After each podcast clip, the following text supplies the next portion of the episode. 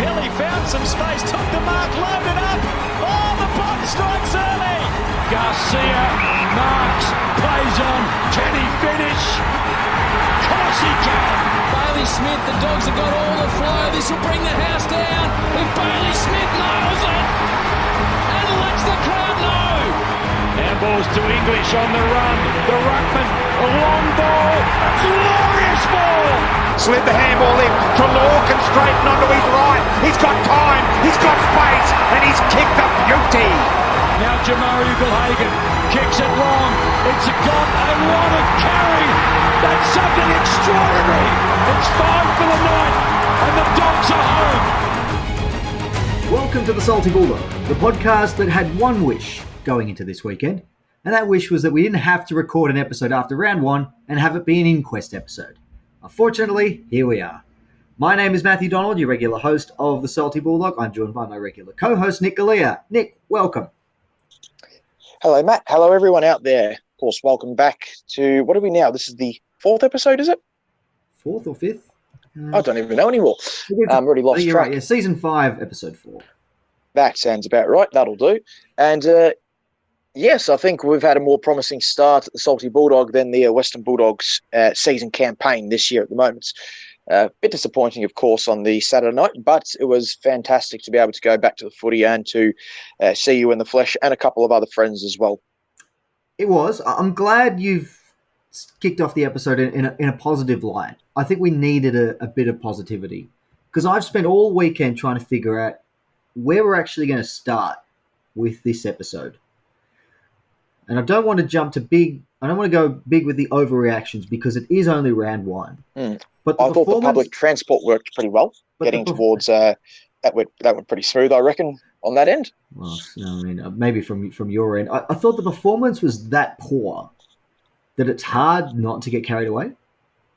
Like it, it wasn't, it wasn't, and you've mentioned it to me a, a bit before the episode. It wasn't like last year where we lost, but you know, we and we were at times we weren't great, but at times we we were, and you could sort of see it sort of come together a little bit. But there was just one patch in the second term where we looked good.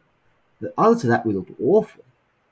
Question: Did it seem inevitable the way that the well, not collapse occurred, but how we fell away once there was a bit of pressure rolled through in comparison to say last year? Because it seemed like last year in round one, and this sounds a bit basic to say this, but last year's round one performance did seem like we were playing as the runner-up against a premiership team, whereas this time around we look genuinely like a team that's just hovering around the midway point of the top eight against a side that's going to arguably finish top four and probably top two.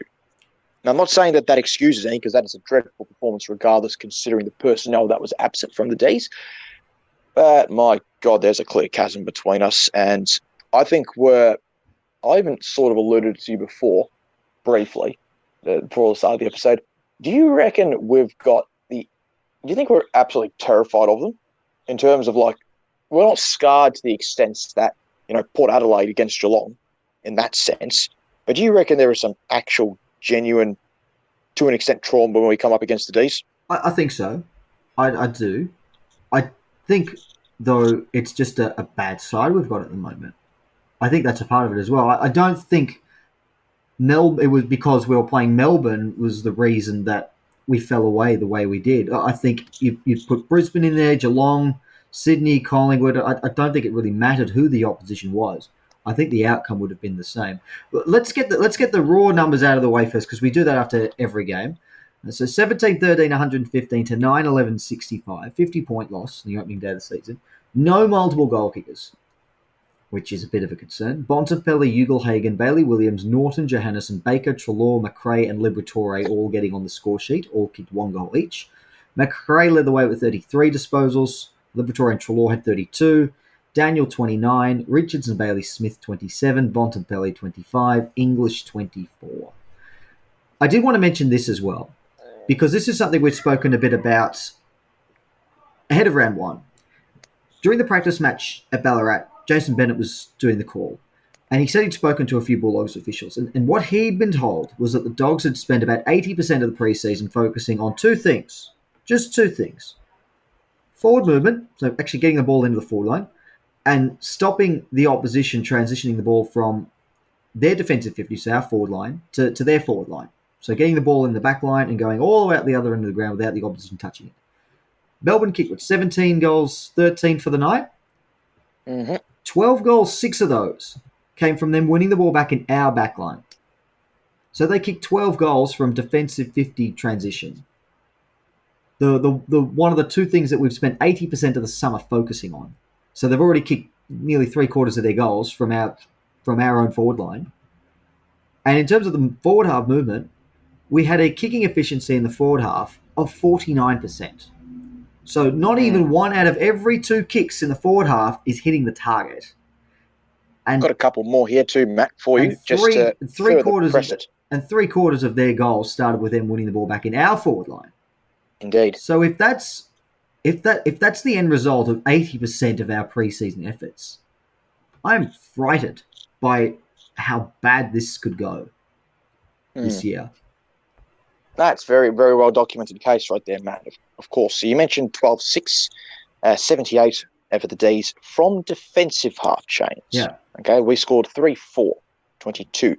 Now, if you want to break it down even further, Melbourne only scored four of those goals from the defensive half outside of our uh, outside of their 50. So if it's just going by defensive 50 chains, okay, purely within the within the arc, they scored eight goals too. That is very, very poor to say the least, where a team is able to go literally end to end in that fashion. Okay, at least the defensive half of the ground, it's still within that, you know, mid defensive zone where you might get caught at the back, and it's still poor nonetheless. But to have it happen on eight occasions, going from, you know, defensive 50 or now, uh, you know, in our particular forward 50, definitely right through. It was like, you know, how would I say? It seemed like an ice cube in the Sahara Desert would have put up more resistance than than us at the moment covering that territory in the middle. I was, yeah. I mean, I we, we knew it was an issue last year. I mean, I was I was thinking about it as well. I've been doing a lot of thinking ahead of this episode. We could take any one of the episodes that we did after a loss last year and just replay it today, because it's the exact same problems that we've seen throughout all of last year. All of them. I mean, we saw the rucks dominate. We saw the defensive 50 to forward 50 transition result in a, in a glut of goals for the opposition. We saw the opposition's key forward kick a bag of goals. We saw us unable to hit targets in the forward line, unable to convert our opportunities, and see and see the opposition could score some really easy goals out the back. Like it gets frustrating when it's the same thing every single week.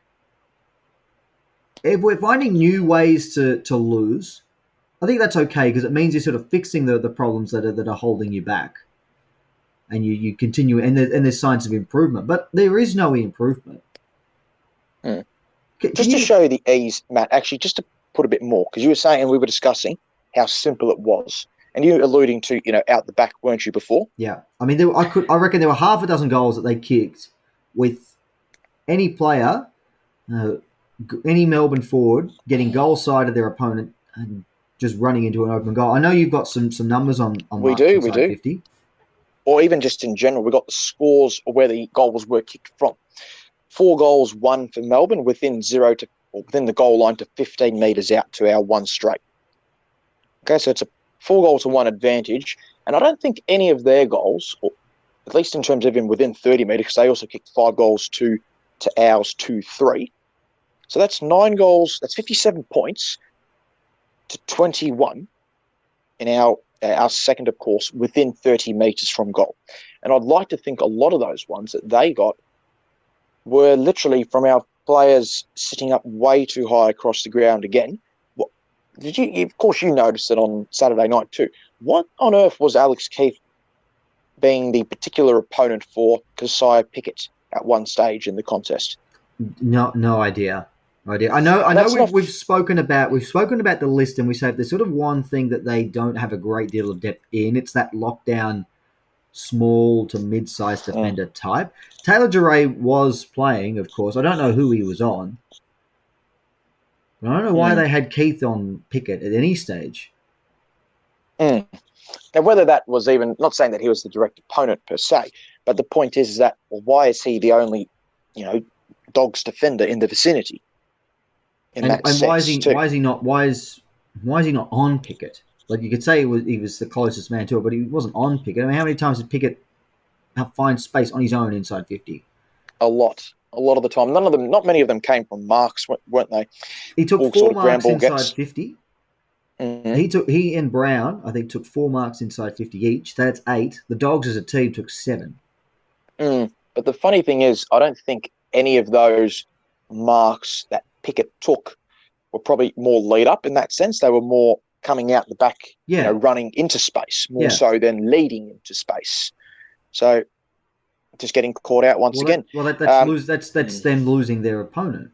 Mm. You mentioned last year the, or for you last season, you were always uh, brought up and were pretty heavy on the red time goals, weren't you? hmm Yep. So so well, oh, they were not, dreadful, weren't they? So there's a difference between red time, which is what you alluded to. So red time is anything kicked after the 20 minute mark of the quarter.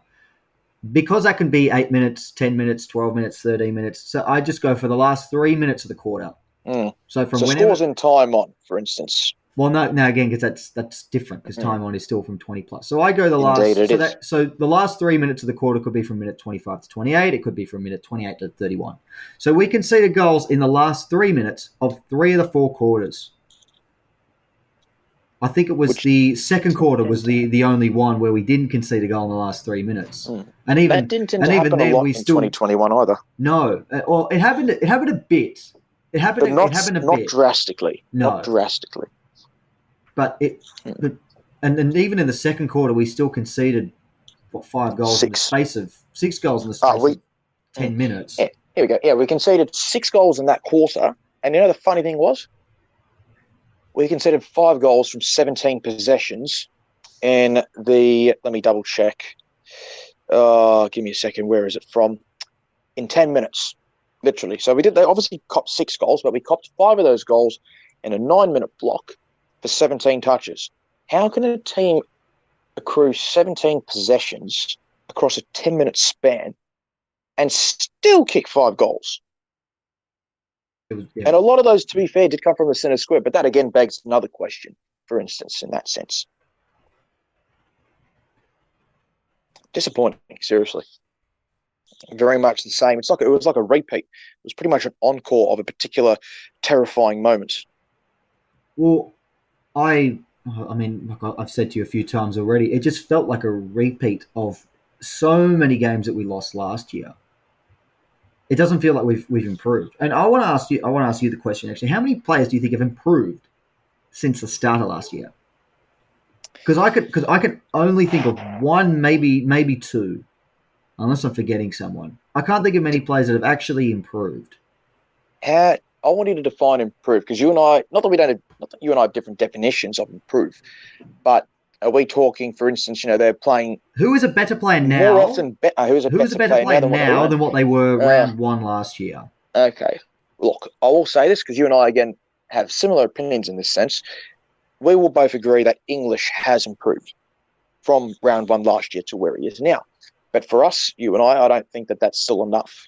Not talking, you know, ball winning and whatnot, but you and I still very much um, feel that there's still a lot left to be desired when it comes to centre square bounces and you know stoppages across the ground in in ruck contests, isn't there? In terms of players that have genuinely improved, I don't know. It seems like if you were to judge the 44 players across the list, and this is, you know, factoring, of course, you know, there's new new players that have come into the club this year and players that unfortunately were delisted and departed last year. You can probably maybe say what five players would have definitely improved. At least 20 of them might have stagnated, and a further 20 odd would have, um, you know, dropped off drastically. Who are the who are the five then? Do you have five names? Well, one of them that's no longer with us, that's Dunkley, because he definitely did improve last year. But obviously, we're talking from round one last year to now. Yeah. Um, who else has probably improved? See, I could only think of two, and Tim English wasn't one of them. Now, he's improved in different manners, but Yeah, not the I- way that you and I would like to I, count. I think I think the I think the way that you've you've explained it has, has swayed me over a little bit. I think yes, he's he's he's definitely improved, but there's still it's still not to a standard that I, I think is good enough. No, The not only- to what we're hoping to see, anyways. The only two players who who I who I think and I can I can say hand on heart I think are better now than what they were this time last year, are Ed Richards yep, um, I'll back, back that. and Ryan Gardner. I'll back that too. I, I can't I can can't think of anyone else who I can sort of say yeah oh well I would take their 2023 version now than their 2021 version for instance. Hmm. I'm trying to genuinely ponder this question. You've got me. You've got me thinking. It's a very good question. Here we go. I've got one. I've got another player. Um, in comparison to where they started off last year to where they are now, or at least where the expectations are, Because I we, we he's had this, definitely be up there. Yeah, yeah. I, I think we're still yet to categorically see it though. We're still Correct. waiting for that. We're still waiting for that that evidence, I, I suppose. I think we, we can see that it, there's there's definitely potential for him to be a better player, but I Mhm. don't think having good games makes you a, a better player. If, if that makes sense, No. because anyone can have a more good game. reliable in this sense. Yeah, A little bit Uh, more reliable. because I remember having this comp. we, um, either we had this conversation or it was part of the general discussion in 2018. How many players had actually improved since the grand final? And again, there weren't many there either. Another question I've I got could, one more player though. I do have one more player, Yeah, and I think you'd probably back it in. Um, would you from from last year and at least over the last four years? Let's just say, um, you can probably see from 2019 to 2020, 2021, 22, and now hopefully for the remainder of 2023, uh, Tom Liberatore as well. oh, Do you think he's? Do you think he was better last year, for instance, or at least there was good elements of form? I still think I still think I would take his 2021 form over his I think 2022 I think form. I would also agree with that, but I still think that there's still. It's not that he's probably declined. He's, he's probably maybe sorry, because it makes sense with what you're saying. Who's dropped off a bit? I don't think his drop off is significant, so I still think he's held ground very well. And it's not like in a stagnant sense. I still think he's got elements of his game that have improved, but he's obviously getting on. Yeah, yeah, it's yeah, it's not it's not that there's an expectation that Liberatore improves from you know age 31 to 32 or, or however old he is. There's a point where you stop improving. It's it's it's less about those that are 30 plus and more about those that still have supposedly their prime years ahead of them. Another question that I'd want to ask is how many of the 22 on Saturday night would get into Melbourne's mm-hmm. team? Off the back of the performance that was displayed, or Let's just in general, Let's just go generally. So Treloar, maybe I would say Ugle I would. maybe. I don't think so personally. A Treloar, I'd say would. I think he definitely would. Naughton would because Melbourne's key forward stocks aren't exactly amazing. Bontempelli, yes. Bailey Smith, I don't know. Debatable. Don't know. Debatable. Rory Lobb, definitely not.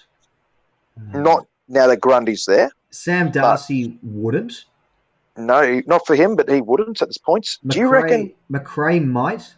Do you reckon Ed Richards would, considering their halfbacks? Because admittedly Salem wasn't there. I do think Ed would probably be a be a chance to make it He into might. the D side. He might. Naughton probably would. But the, but the thing is, there's a lot of players who wouldn't. There's a lot of players who wouldn't. Bruce wouldn't. Don't Not think, now, anyways. No, no. I, no, Bruce wouldn't. I don't think. Well, Hannan definitely wouldn't. Johannisen definitely wouldn't. English definitely wouldn't.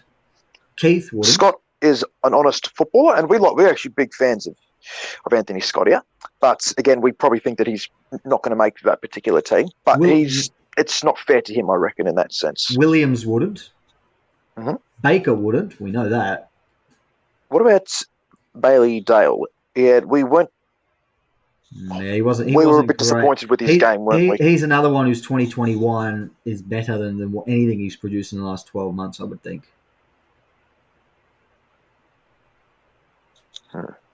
And that's uh, that's the thing. You need to you need to constantly improve, and we haven't done that in the last 12 months. We've even done that probably in the last eighteen months, I reckon, Yeah. because it, goes back to the 2021 off season as well. Do you think the Dogs made the right call extending Beveridge's contract in November? And th- this is not this is not a this is not a should they have signed on Beveridge. Do you, do you think they made the right call to do it in November?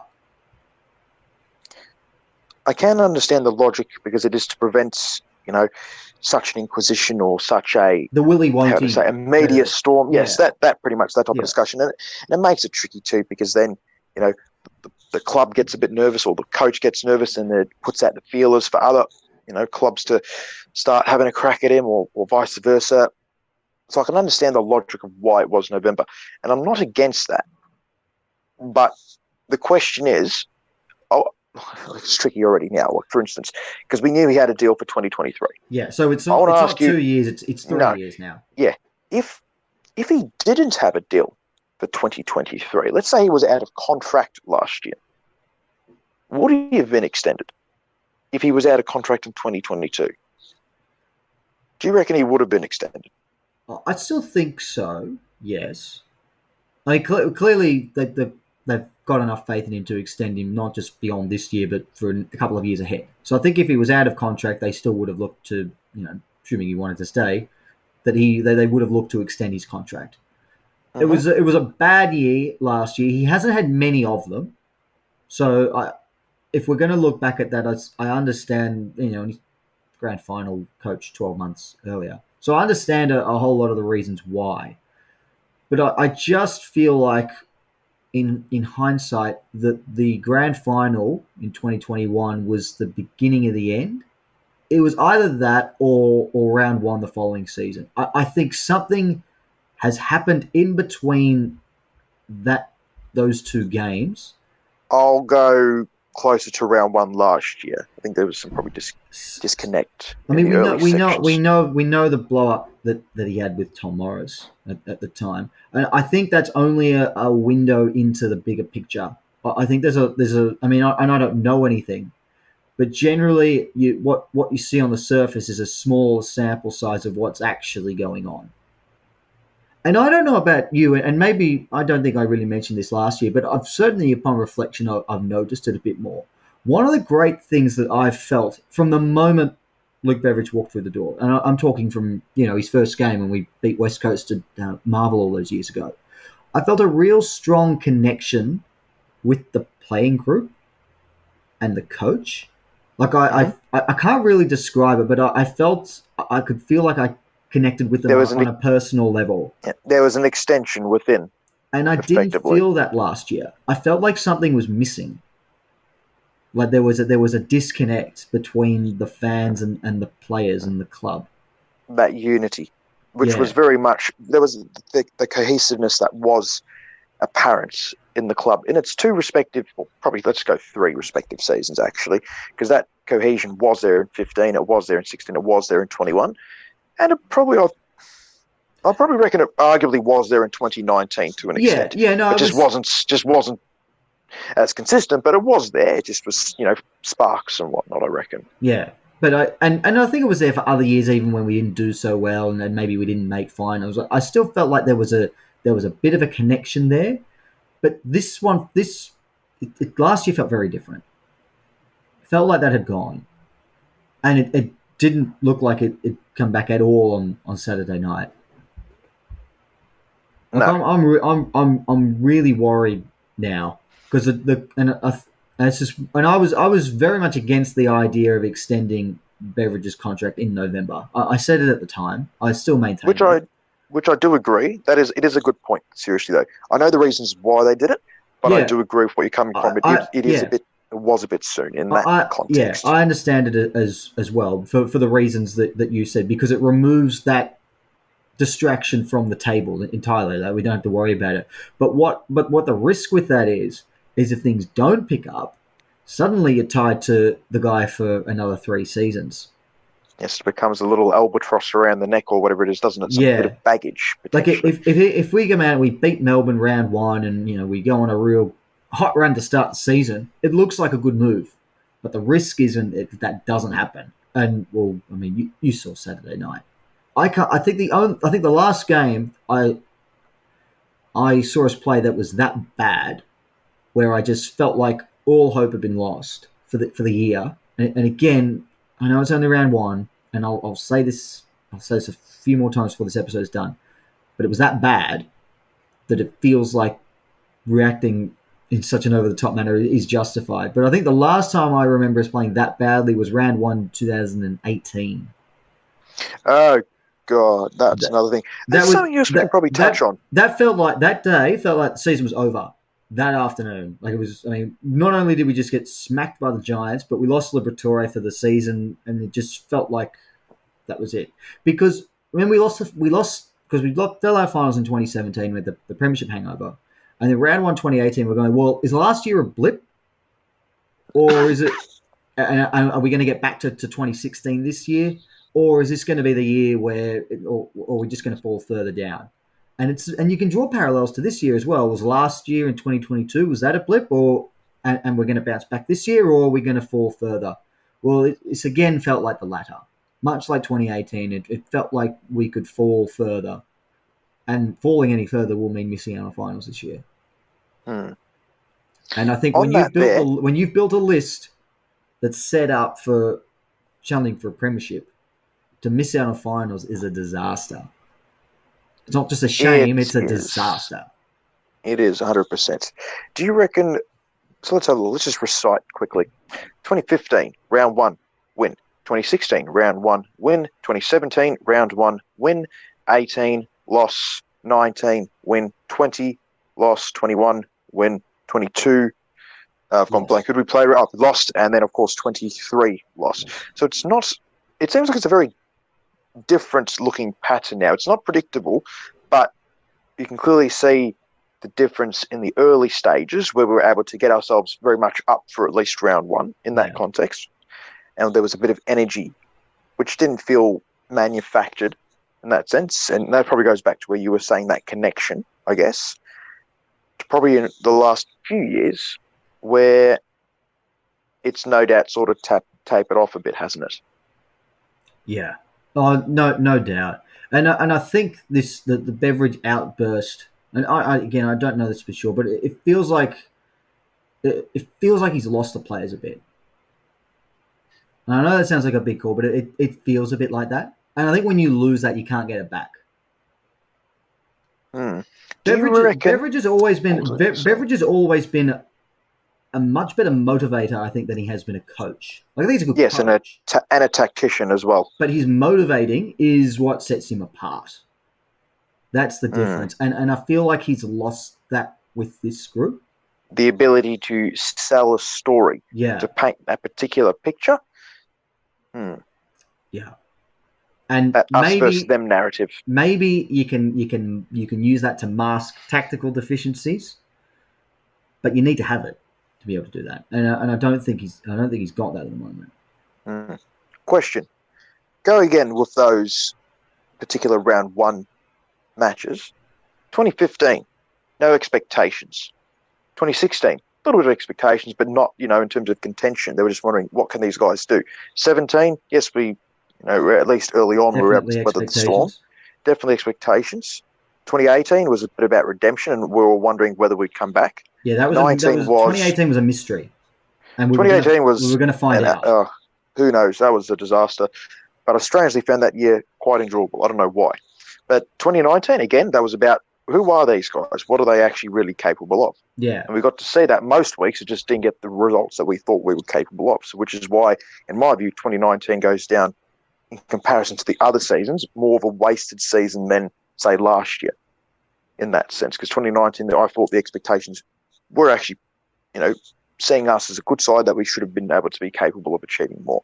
2020, there was a lot of expectation on us. 2021, again, we're all wondering what on earth is going to happen. 2022, the expectation was these guys should at least, you know, look again to redeem themselves. That fell flat pretty quickly. Mm. And 2023, again, the discussion is, well, these guys, you know, they've brought in a couple of key footballers. You know, they've lost a few blokes, but structurally, they're ready to, you know, ready to go. And you and I have been wondering, look, we should be pushing again, but the substance and results in the past have, you know, said otherwise in that sense. Yeah. It's just, it's a team that really, at this moment in time, doesn't really know how to, to get itself up for certain things like dealing with these expectations. And we noticed they didn't do that very well post 16 anyhow, didn't they? no, and that's a good point that you make as well, because generally, what you can tell, or generally with with clubs, you can tell, I reckon, in the first month of the season whether they're a legitimate chance of winning a flag. You can tell after round four. we've got St Kilda who are coming off a win. I'm terrified by that. And then we've got Brisbane at home, and we've got Richmond at the MCG. I, we, could- I hmm. mean, we could be zero and four because I know St, I know St Kilda aren't expected to do very well this season, but generally, Ross Lyon's got a very good record against the Bulldogs. Both when he was 15, coaching St- 4, and 1. Yeah. When he was coaching St Kilda and Fremantle. That's his that's his record against the Dogs. So he's generally very good against us. Brisbane, a lot of people expect they're going to be flag contenders, and Richmond always beat us in the MCG. And then And those are the two games that we need to win to, to prove after- ourselves against credentialed opponents. after that, it's Port Adelaide in Adelaide, who were very impressive against Brisbane, and it's a Fremantle in, in Perth, Who have we got after that, last year. actually? Hawthorn. Okay, so, oh, well. Well, if things don't go the way we hope, that's a long way to wait for a win. Whereas, you know, you and I were saying before, you know, around one encounter, we were all thinking, look, what is the minimum we'd accept to be? Or what, you know, what's the worst case scenario? We were thinking worst case scenario, considering our expectations and what we thought we're capable of, three and three. We were more likely thinking we should be at least approaching a four and two, and we'd be pretty happy with a five and one I did say if we're going to try and put a positive on it, I did say heading into this that the Melbourne one was a 50-50. But that It we would- was. but that we would beat St Kilda, Brisbane, Richmond, and Port Adelaide, and we'd lose to Fremantle. So that's what I said. So we, we'd be four and two at, at worst, or, or five and one by the end of round six. So, like, well, I mean, as bad as the game was, we're still on track with that. That was sort of our that was our safety net, the the Melbourne one, I suppose.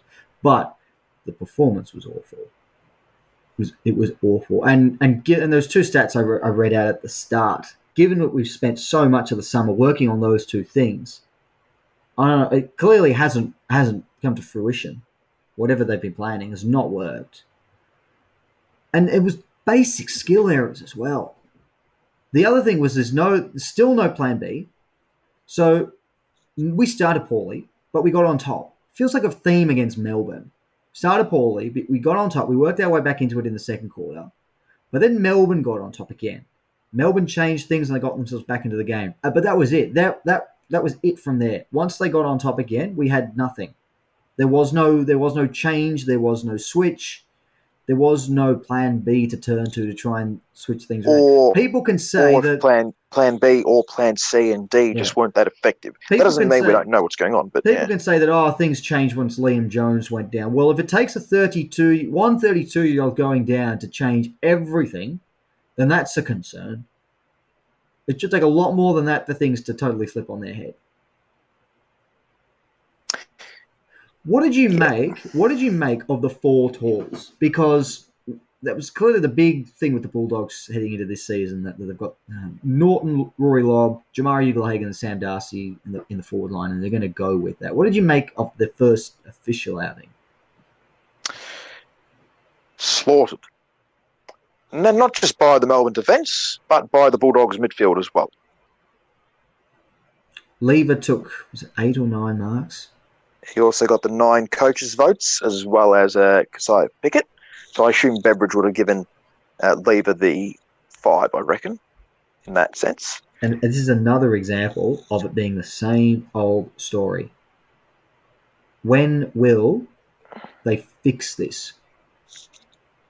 I, I think. We If, helped- I, think if, we helped if it- get that contract, didn't we? When Yeah. he left Adelaide, effectively. I, I think. So- I, I think if, if you if, if it's been it's been an issue for years, years, not not not the last year, years, and there's clearly something fundamentally wrong in the way they're approaching combating this. If they still can't fix it, and I don't I don't think it's something that Beveridge can fix. I don't think it'll be something that can be fixed until a new coach with a new idea comes in. Now, does that does that necessarily mean that we need to sack Luke Beveridge or that he needs to go? I'm not, I'm not sure, but I it's frustrating because this this will be this will be part of Beveridge's coaching legacy, I suppose. That pressing issues can't be fixed. No, that's that's the concern, and it's not like people say, you know, people mention it's round one. Sure, okay, yes, that's stating the obvious there, but as you've alluded to, then these issues have been there for years. Yeah, That's It's- a fair bit of time. It's not like you know people saying, you know, even the the discussion where Bont saying we've got to be able to integrate these uh, four talls to, to build their chemistry. Well, you not to, look, we haven't, we haven't had four talls, you know, for a long period of time. To be fair, okay, but in that context, they've had several years to be able to find a particular process that is consistent and not always constantly being changed and swapped around where no one knows what's going to happen. You know, you at least know that there's an element. The, the only element of predictability is the fact that we're absolutely confused of what's going to be happening each week with us. And that's not something that should be very predictable, isn't it? No, At all. and uh, but and, I- and I think the fact that Lo- um, Lever was able to take all those marks, despite the fact that we had Four more talls. forward options than we've ever had before, and we still kept kicking it to him. Yes, that's and another this- thing too. How many intercept possessions he had, I wonder. Uh, I, I don't know those. I'll look- I'll have a squiz. I'll have a squiz. But I just I couldn't believe the amount of times we kicked it to to, to Lever. Like I don't know how how many more tall forwards do we want to have before this sort of thing stops happening. It still won't allow us to. I, I mentioned in the early, uh, probably last week's episode, I reckon that because of this four tall forward line, you you should see particular more aggressive ball movements. And I don't think we Oh, saw that at all. We kept seeing no, we kept seeing us being we kept seeing us playing wide. We kept seeing us go to the pockets. You've got four talls for Christ's sake. That means that means yes, it doesn't mean always bomb it in, but it means hello, you You've can find the hot spot. You're allowed to you're allowed to kick it, you know, twenty meters out in front of goal, not to the pockets. You shouldn't be needing to be fearful of the ball being rebounded out of your back line if you have as uh, out of your forward line if you happen to have the appropriate smalls there. That wasn't that, that was probably a concern too, as well. Yeah, I, yeah, probably that it if they didn't mark it in the hot spot, it, it could have come out easily. But that was when Beveridge started coaching. That was that was totally foreign. We'd get the ball, we'd kick it to the hot spot. Maybe we didn't have the tools. I mean, we had a we we had Tom Boyd and we had Jack Redpath alternating at times in that forward line, but they would kick it to the hot spot. They'd kick it to where the opposition don't want you to put the ball. They give it to a place where you're more likely to score. Whether you do is another question, Yeah. but it gives you the greatest chance of success. because the opposition want opposition defenders want nothing more than for you to kick the ball to the pockets because it's easier to defend. And even if you do get a shot, it's a low percentage one. Yep. Exactly. Speaking- No, speaking of- exactly. Speaking of delivery, keen to get your thoughts on this because I know a couple of people have asked this question as well. What did you think of Caleb Daniel's game down back? Uh, there were some shockers there, wasn't it? Unfortunately, from from Daniel in that sense, which is not something been- we've accustomed to seeing from him, but it does seem like his impact in matches is starting to, you know, reduce in that sense. And we saw him, of course, where he started his career off in, in 2015 and 2016 and portions of 2017, where there was a, a profound impact or to be, uh, the ability to actually make an impact on matches. And then it started to taper away in the back half of 17 and across 2018 before again, um, you know, Beveridge is able to spin the magnets and find a nice little spot for Daniel at the back half. And again, Daniel was able to succeed in that role. With what we can see here, we know that he's still a very good kick of the football. Unfortunately, it wasn't in full display on the Saturday night. I'm just still wondering why is he the one that's taking the kickouts if he hasn't got say, you know, the most amount of kicking penetration to get the ball away from that defensive 50 as it is. Because it seems like a lot of the time clubs tend to give him the easy option or give our backs the easy options of playing and passing the ball to the back pocket 15, 20 metres out from the goals. Again, hemming us into one perspective, and then they would shield the corridor and force us down the line, where we would proceed to turn it over, and then they would cut it back in. I'm still trying to wonder why we're not playing Dale or Richards as the main you know, designated kick out in that sense because they can run the ball 10 15, boot the ball 40 to 50, and the ball is already at least in that defensive half of the ground instead of the defensive 50. And it gives us at least a chance to be able to set up and, and play properly in that sense. Were you and I disappointed with Daniel's game on the weekend? You bet we both were, weren't we? I we were thought- very undersold and understated with how poor he actually Yeah. executed a lot of his passes I thought he under was, pressure. I thought he was poor. He had 29 disposals, 17 kicks, seven rebounds. I think he had five clangers. I thought he was poor, and uh, and uh, it's not just sometimes with the execution missing the, the targets, but the decision making. So we know Daniel for being that sort of player who can who can squeeze out those dinky little 15, 20 meter chips. Mm-hmm. That's got no problem with him when he's doing that 60 metres out from goal and finding a target inside 50. But when he's got the ball 35 metres out from the back line and chipping it to centre half back with a really risky kick, but not only it, it's doing two things that hinder the Bulldogs. Firstly, it's well, I mean, it's, it's sort of it's benefiting Melbourne a- as well. So the first thing that it does is it holds up the play. So it allows Melbourne more time to set up with the ball still in our back line. And it would be, I suppose it wouldn't be too bad if, you know, he was pulling off these risky kicks and then it would open things up. And, you know, as you say, it would allow us to be more aggressive with the ball. But it didn't do that anyway. Like it would No, kick it- because we don't kick, get to play that way, don't we? He'd kick it 15 metres to a guy who was standing still at centre half back. He'd mark it and then go back on the mark and, and he'd still be sitting, ar- uh, standing around trying to find out, well, what do I do next? There's no, oh, I can play on and run forward here. It, it, it, his kicks didn't open up the play. So they were high risk and low reward.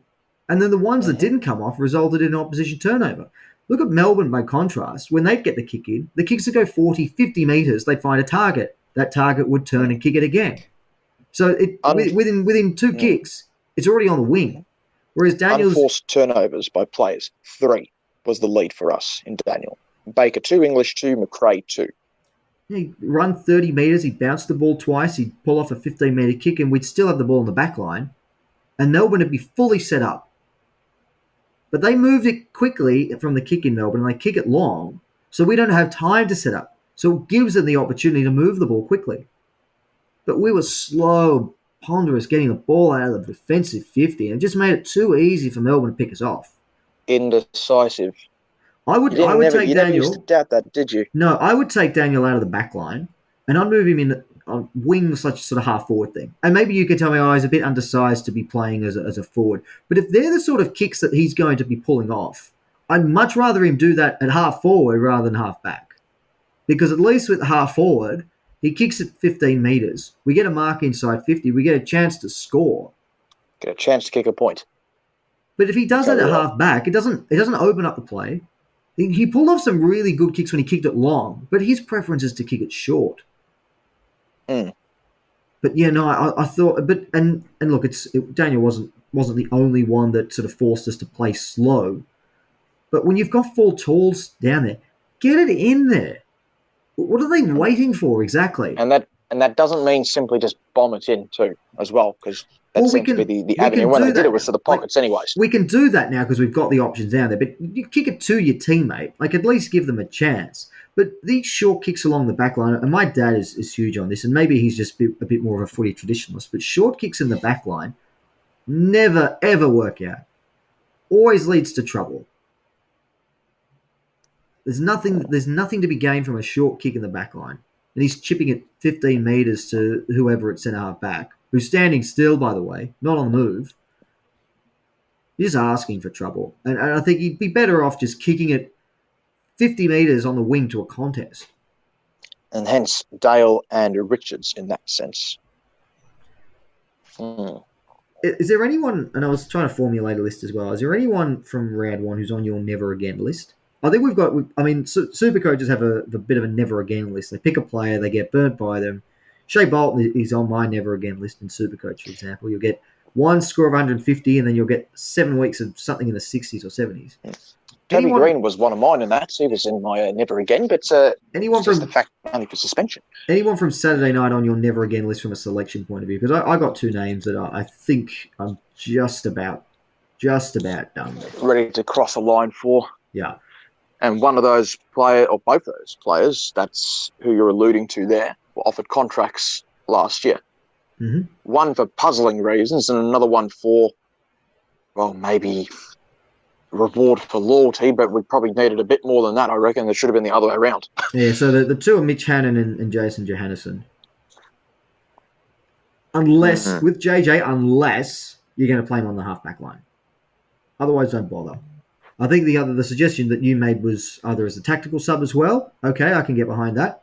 Yep, I can get, I can stick with that. You know, half an look- hour's worth of JJ is a good way to probably go about it. And at least Johannisen and the back line will kick it long as well. That's He true. won't try Again, dinky little passes. 10, think- 15 meters dash, and then you know 40, then- 50 then- meters Yeah, kick. That, that that's when he always played his best football. This experiment as a small forward, I know he kicked the goal. It was a decent goal, but it hasn't worked. He doesn't impact the game enough as a small forward, either by actually getting his hands on the footy, hitting the scoreboard, or applying pressure. Dare I say And Mitch Hannan, that? I mean, who else was there? There was Lachlan McNeil and Rhylee West, and I'm pretty sure Riley Garcia. If you were to look at the average tackles inside 50 per game last year, they were actually our leading contenders in that statistic. And yet none of them are there to be seen. And Hannan, not because of Hannan, but look, and Hannan's actually one of our lowest in terms of that statistical category. Like 1.2 tackles inside 50 per game. And I mm-hmm. think, to be fair, I think Scott's as well on it, but Scott's not exactly played as a pure small forward. not anymore. I didn't. I barely saw Hannan. I know people talk about Lobb. I barely saw Mitch Hannan on Saturday night.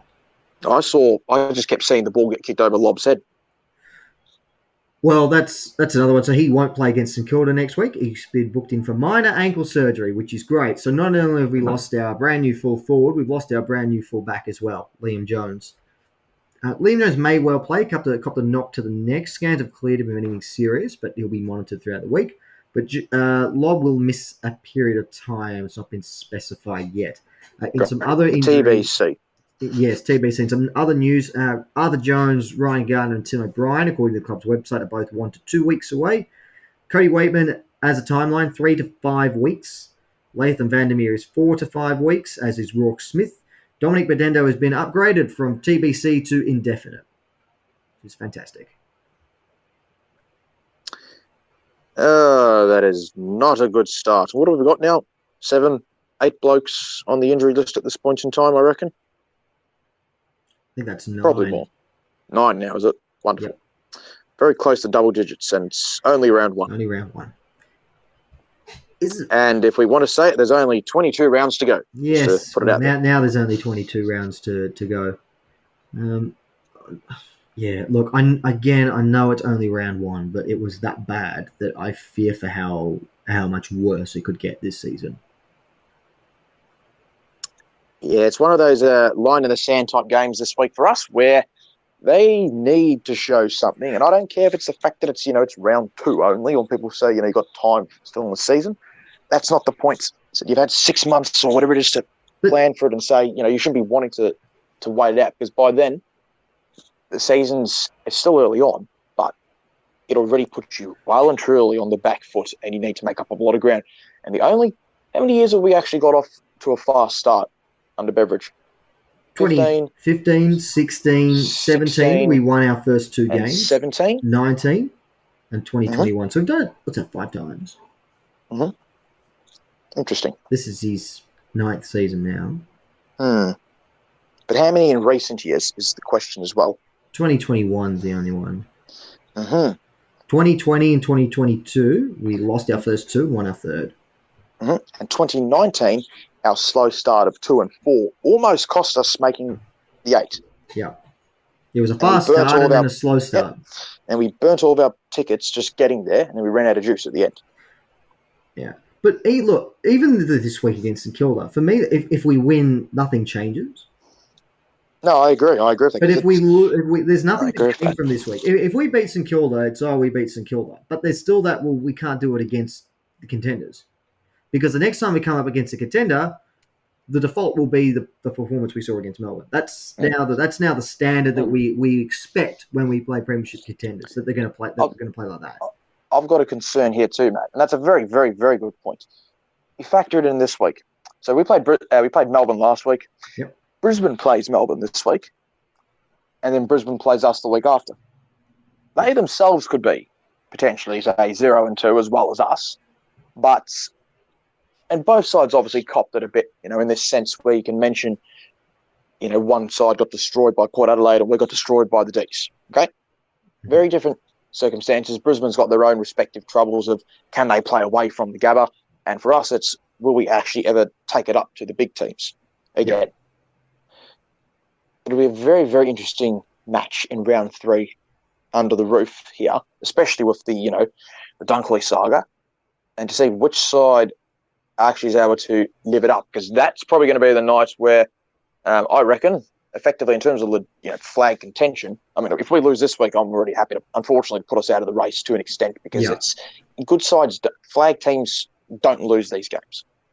They don't lose these games, and we shouldn't. That's the, the fact that we're a bit hesitant about this Saturday night already speaks volume about what on earth is going on. And it's only been two weeks I go since back the to I, idea round one and all these things. I go back to the the interview that Luke Beveridge did with Mark. Mark uh, oh, I forgot his name. Robinson. Robinson, that's the one. Mark Robinson last year after signing that that two year deal, and I, and I said to you, Nick, it all sounds great, but until I see something on field, it, it's just words, and I haven't seen anything on field yet. Uh, to be fair, we didn't see much. about learning about learning lessons and, and being better and, and changing things, and we're gonna we've got to remember we had a, a remember well didn't we have a was it reported we had a brand new defensive system that we were going to bring in this whiz bang new game plan that was going to make sure we never conceded again. It's got off to a great start. Indeed. looking forward to, to seeing when they roll that one out and, and ditch this 2022 rubbish that we've had to put up with. Let's go to some questions now. Now, I, I'm going to put a disclaimer. There are so many questions that we are not possibly going to be able to get through all of them. Uh, we'll try to get through as many as we can. Uh, we're going to start with Mitch, who's a regular Mitch win. And, and thank you to everyone as well, to, a good segue, who joined us post game on Saturday for Salty Bulldog TV. The first episode is up on YouTube if you want to check that out. Uh, so yeah, just have a look there, Salty Bulldog TV. It'd be great to for people to join us throughout the year. As I say, we won't be able to do it every week. We should be doing it on Saturday night though against the Saints. So join us then. We'll uh, keep you posted with details on that. Anyway, Mitch asks, does it really matter with our defensive personnel, or does it really matter who our defensive personnel are if the underlying tactics are no good in the first place? The kamikaze high line getting getting caught out the back happened too many times. Skills can improve. Can our tactics improve? That's a very, very good question. It It's a, actually. it's a fantastic point that's been raised. Seriously. It's like no matter how many times you could. What's that saying? You can't. You can't uh, make a horse drink water, you know, even if you lead You it to can- the, to you the lake lead- or whatever. you it is. can You know what I'm trying to say. you Thank can, you Yeah, you know what I'm trying to say. I suck at these things. What's the saying? You can lead a horse to water, but you can't make it drink. can't teach it. Yeah, so that's the thing. It's a bit interesting with us. You could have all these particular say, personnel in place and whatnot. We could we could have, we could have do. the All Australian back six from last year. Yeah, But the thing is, if it's, and if it's not the still right play system, a different way. yeah, if it's not the right system Hmm. and it doesn't work, it doesn't matter who it is. Why system No, is so no, it important. doesn't.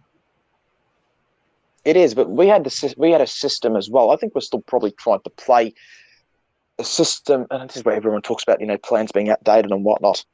I think we're still trying to play a system with the personnel that's actually not able to execute this particular system because it's just not who these players are. We're clear. It's clear to see, unfortunately, with this group that they aren't exactly one that's ready for a massive scrap anymore. In this sense, you compare the some of the players and so we're still like we still rate a lot of the footballers on this side because they're still very much capable of doing good. But it's it's not a lot of toughness. And I'm not just talking, you know, just for liver, but I'm saying the ones that have actually had to genuinely, you know, fight their way to survive in this competition. The likes of Dale Morris, the likes of Matthew Boyd, the likes of say Clay Smith, the likes of Liam Picken. These are very different footballers, of course, okay, and it's hard to compare in that sense. But you know what you're going to get from them, and that is definitely uncompromising football. Whereas for us, with this current side, it is a very, very good side when the wheels are in motion. The second the handbrake is applied, the car crashes and it flips into a tree. Well, I mean, There that was- is that's what we saw in the second quarter. Yes, but that's the thing, It's- and it's a basic handbrake. The thing is, why is it? It's like as if we're, we're giving, we're not giving up in that sense, but it just seems like they're not giving a yelp though, to an extent. Hmm. Or even when they do, it's just nothing much. You know, it's it's easily pushed aside to an extent. Because I don't think Melbourne did anything outstanding. Personally, they played very good football, but I don't think they did anything out of this world. You know, what I did see was on, on Saturday night was a very very well drilled side that absolutely took the mickey out of a team that is indecisive and unsure with the way that it wants to play its football. Lins asks the perform or the miserable performance aside, how do we feel about Bruce as a defender? Still well, I think he's playing one. for this week. I think he's playing for this week against Well, the Saints. I, I much prefer that. It's not not not from the not from minute one have I been sold on this idea. It wasn't that bad. It wasn't that bad actually on the Saturday night. You might But- say he still conceded five goals to Ben Brown. Yeah, so I don't know who actually was Ben Brown's direct actual opponent because none of us tend to play that way. I have no idea if it was Keath or Bruce or, or who else was our third. Uh, Jones, for half half a game. Hmm. Well, if if if uh, Bruce is going to play forward this week, we'd have to assume that, or hope at least that Jones will be fit to play, because after that it's Keath. Which means Darcy could go down back. Oh no, that's we, we've got. Uh, oh no, we can call on Lewis Young. Oh wait, no, we can't because we got rid of him because we didn't want to persist with him because we preferred to play someone whose ceiling we were already well aware of, whose So ceiling was now much, no longer here with us. whose, whose ceiling was much lower than Young's to begin with, and he's gone as well now anyway. Oh, I didn't want to go on a rant about that, but I mean, I. I oh. And the funny thing is, Young got given a three-year extension last week yeah. too. Wonder wonder why. So Lewis Young can get a game for for for Carlton and get a three year contract extension. Uh, Patrick Lipinski played every game in a, in a side that managed to make the preliminary final, but he, he couldn't possibly find uh, uh, room for for a spot in our team who can barely make finals. And then we saw Fergus Greene, the kick a goal for Hawthorn, who could barely kick a goal all day. But we got to him because you know Mitch Hannan can play off the half back line. Oh, I didn't. I didn't want to. I didn't want to go on down that path. But uh, watching, We will need to have a uh, we need to have an uncut version, I reckon, you and I, just just for us to blow off some steam. I think watching That's, uh, Young we and keep this in a Greene civilised play, manner. watching Young and Greene play on the weekend was so frustrating. young, especially young, especially because it's a position of need. That once again, the funny thing is, we're going to need to, you know, get a player in that role in two years' time. Yeah, and in, in, yeah, and because we've just yeah, we could have Young for ten years, but instead we got rid of him so we could get Jones for two years. Yep, and it's nothing for it's nothing against Jones. No, Jones it's fantastic. no, to have no. It's, it's it's the not idea of where on earth is the Blinken planning because you know Keath's not exactly been a, a fresh spring chicken for a little while too. So it's it's just really poor in that sense. And you and I discussed it on the Saturday night, putting all the eggs into the Timmy English basket, and oh geez, can I can I just say something about Tim English? for a Ugh.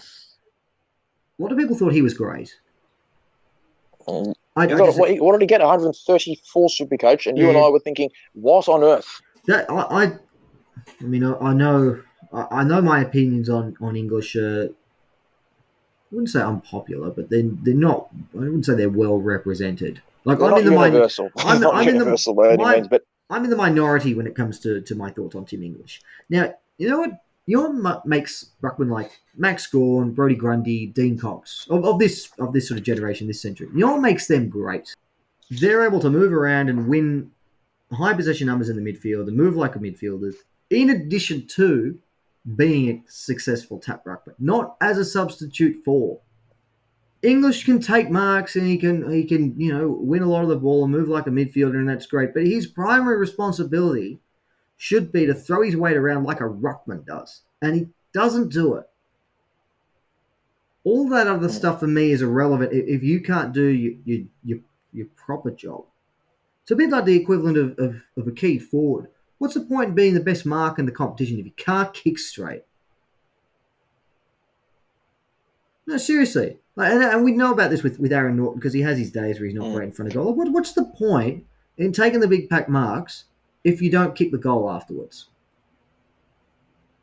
It's just two goals waste- down, wasted effort. 98 to go for those two.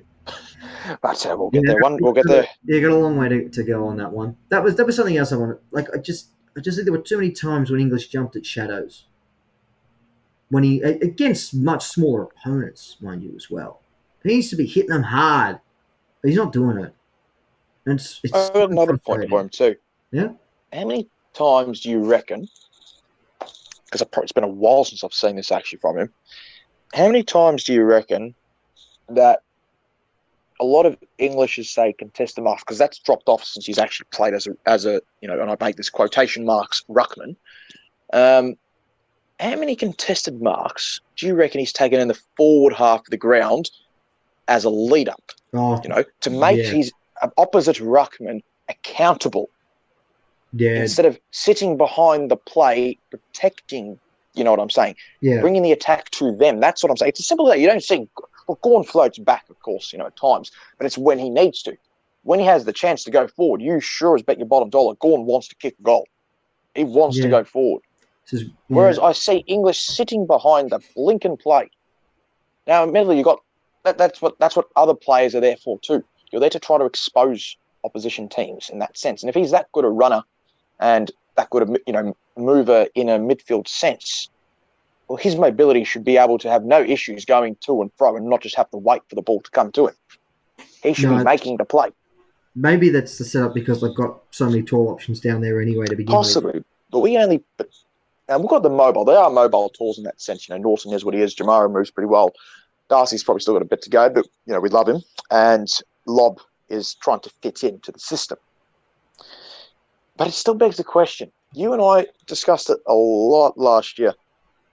You and I would have preferred, not for Lobb, but we would have preferred to have gotten a primary ruckman and throw English forward Grundy. in that context. And that's not for against Lobb because we're we're happy to back him and see how we go here.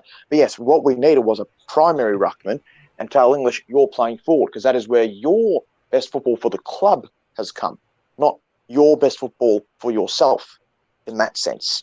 And that's where you and I are frustrated. Yeah. No, I, I, I, thought the move for Lobb over Grundy was a mistake at the time. I mean, it's still only round one, but I still think that. Mm. Another one that, that, and that's that not I, that's nothing on Lobb at all, though. It's another one that, that, just- that came to mind over over the weekend, and I said this to you, was Tom Mitchell. I mean, especially given Mm. that, that we lost Dunkley, we knew we were going to lose Wallace. Mhm. Tom Mitchell So would you have, been, reckon would have been would have been handy in that midfield as a good clearance player. Yeah, as a salary dump too? I don't. He's still on it. I can't. I don't remember actually effectively if his contract became null and void, or whether he still had another year to run, or whether the contract was completely restructured like Hunter's was from us.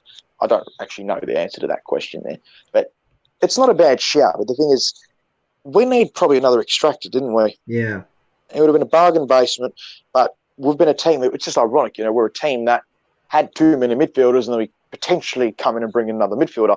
But again, it's the it's the type of midfielder that we need, you know, in that sense to win the ball. Now I don't know how, how old's Mitchell? Twenty nine. something like that. Yeah. Mm. I mean, we've Oh. just taken we've just taken two blokes that are at least that age, if not older. Um, question Yes. question Hmm. from Laurie. Conventional opinion is that coaches improve with experience. Therefore, why or how is it that Beveridge coached better in his first five games in 2015 than he has for the rest of his coaching career, bar the 2016 final series? Again, a very very fine question there, and a very bewildering answer that I'm sure you and I will be able to provide here, Matt. We're still pretty confused at the moment, I reckon. I, I like I said, I think he's a better motivator than a coach, and I think the motivating was Yes. what was was able to mask that for a few years. But something's happened since that grand final in, in 2021. And he's not been able to to be able to uh, to motivate the players as well any longer. Uh, Odyssey and Oracle is it unreasonable to have lost so much hope for our chances this year. I know it's just one game, but it feels very deflating. Oh, it certainly does. I, I think I think we're in a similar boat to, to that. I think that's sort of what we've been trying to figure out ourselves. TK, uh, I'm Caleb Daniel. I used to trust him with my life, but ever since that Adelaide game in Ballarat, he just doesn't seem to be the same. Hmm. It is a fair point too. There, there are, It's a very fair point. There's there's a few there's a few players in that defensive fifty, not just Daniel, who have regressed. That's the word I was looking for before. Regressed uh, since certain scarring moments as well. Now that doesn't mean they haven't been able to not play good football.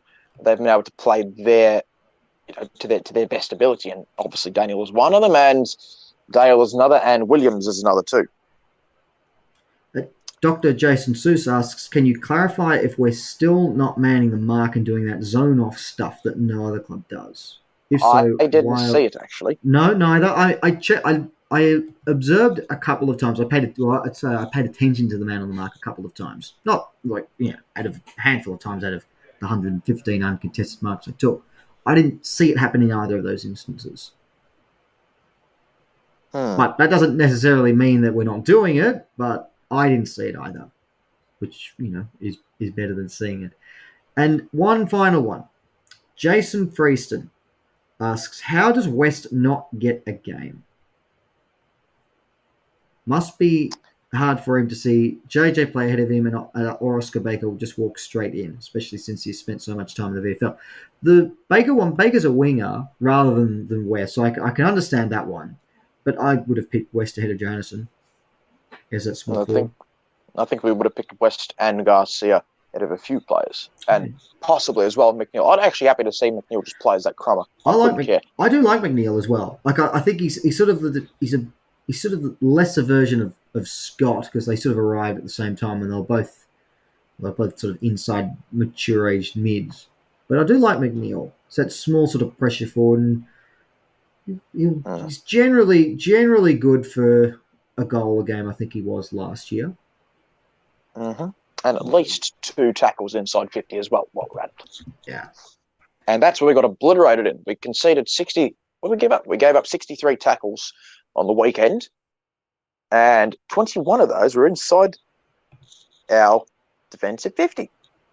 And that's why also there was the elements of pressure why, you know, Daniel and Dale and all these other guys weren't able to deliver the ball outside properly. But that's still inexcusable. How can you not, how, how can you be a team that allows that sort of pressure to come in? You know, not every situation of those 21 tackles would have been in a, in a, in a contest. It wouldn't have been in a stoppage. You know, they just seem to be able to just outgun us and outrun us.